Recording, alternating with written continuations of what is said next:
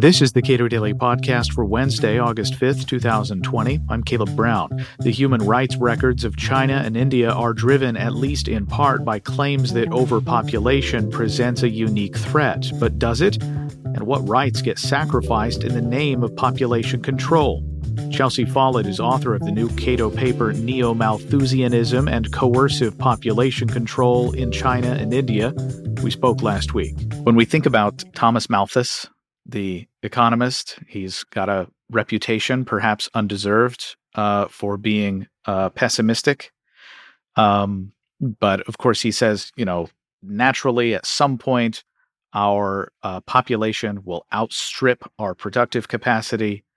People will die, and we will eventually return to subsistence level agriculture.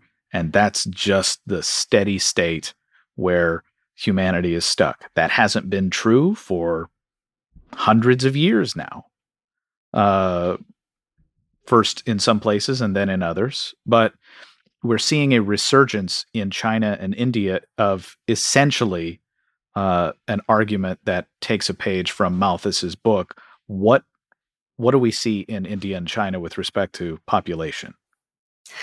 So, first of all, we actually see this resurgence of the neo Malthusian mindset, uh, not just in India and China, but even in the United States um, and in other countries in the West. We have seen public figures ranging from Prince Harry to uh, Bill Maher to Bill Nye the Science Guy, all recently talking about the dangers of overpopulation and, in some cases, advocating uh, government penalties to try to deal with that. We have, of course, uh, heard Congresswoman Alexandria Ocasio Cortez famously last year question the morality of childbearing in the face of climate change. And so many people are now worried about overpopulation. It's not just India and China, but the two countries where we've seen the worst human rights abuses actually resulting from this mindset arguably have been India and China. And while the worst of those abuses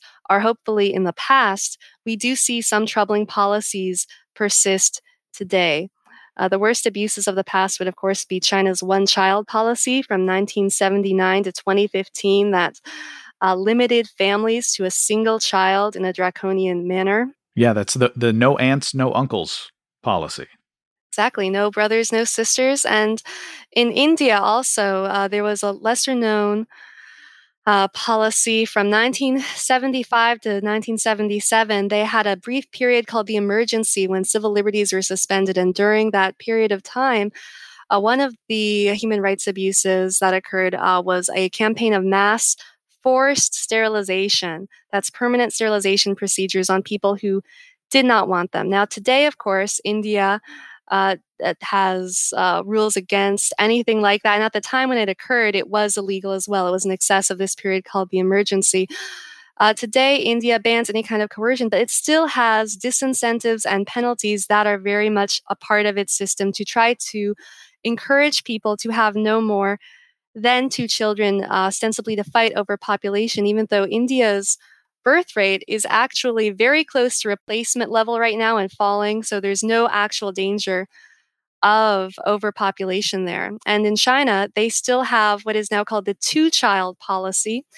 Uh, so that's a step up from the one child policy, but it still is coercive. And the way that it's being uh, implemented is uh, disproportionate affecting minority groups. We see that especially the Uyghur population and other ethnic minorities, such as the ethnic Kazakh population.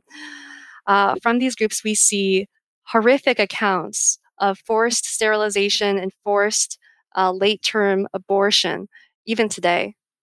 So, um, with respect to China and the, and the Uyghurs, um, is the sterilization and forced abortions that are being undertaken in China on the Uyghur population is that part of the express purpose that uh, China is outlining? That is, we this population is going to take resources from someone else. So that's not exactly how the government puts it. The government does explicitly justify the two child policy in terms of preventing overpopulation and an environmental disaster and resource scarcity. The way the policy is being implemented uh, shows that they also have some other motivations. They're trying to decrease the population of a minority that the government is not very fond of. And this is something that we see again and again historically as well. Uh, overpopulation concerns often go hand in hand with uh, bigotry or prejudice against minority groups and the idea that some people are more worthy of having children than others. So, what does uh, what does that mean for India? So, in India, who, who, who is uh, the, who is the who is the out population and who's the in population?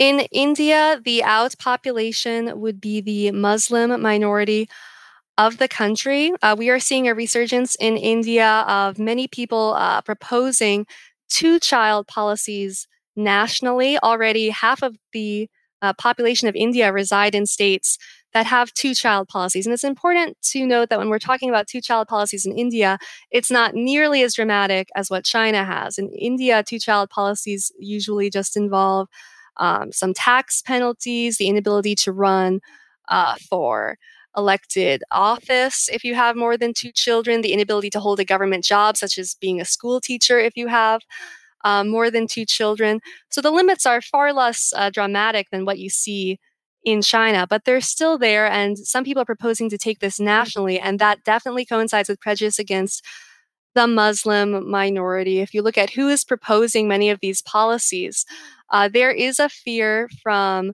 uh, the political party in power right now, the BJP, which is a Hindu nationalist party, that because the Muslim minority tends to have more children uh, per couple than the Hindu majority, the share of the population that is Muslim has been rising. And so when people uh, propose these policies and they explicitly justify them with fears of overpopulation, there is often a subtext of other motivations as well, these fears of demographic change.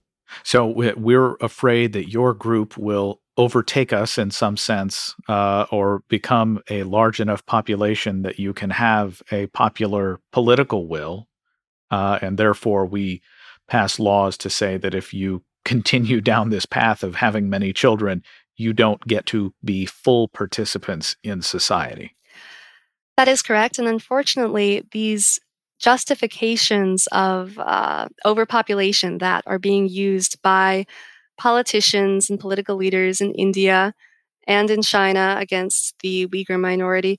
Uh, these overpopulation concerns are being used as a justification because it makes these policies more palatable um, and more defensible.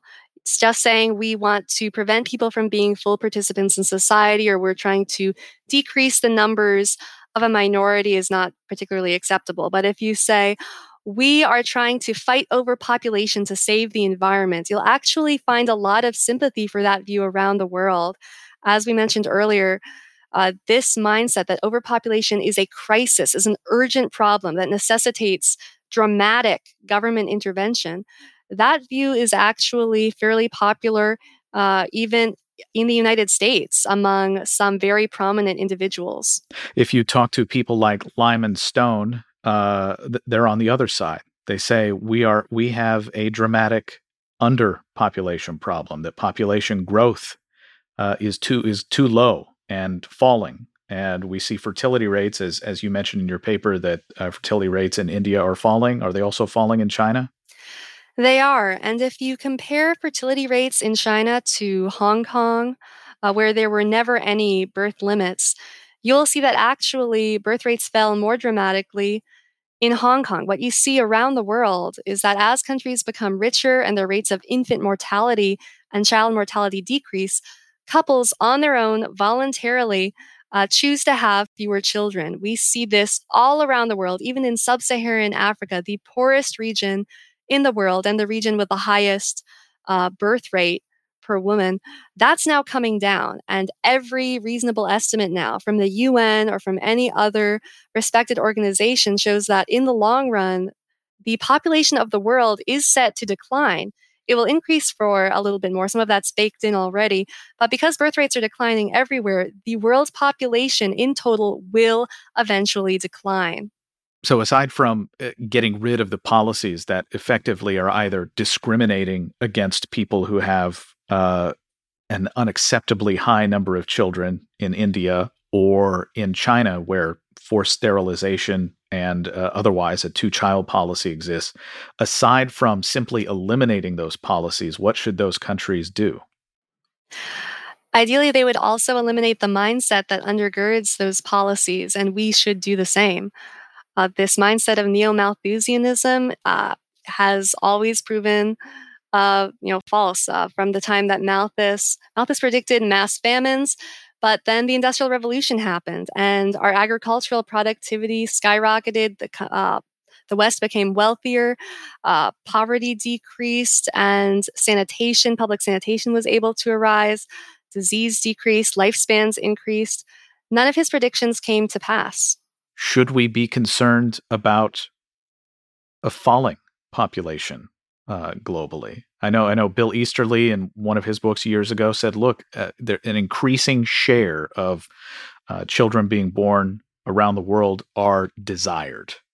Uh, and as you as you mentioned, uh, as infant mortality falls, uh, we see parents voluntarily deciding we're going to have fewer children. So, as the rest of the world gets rich, should we be concerned that population uh, will decline. Is that a reason for concern?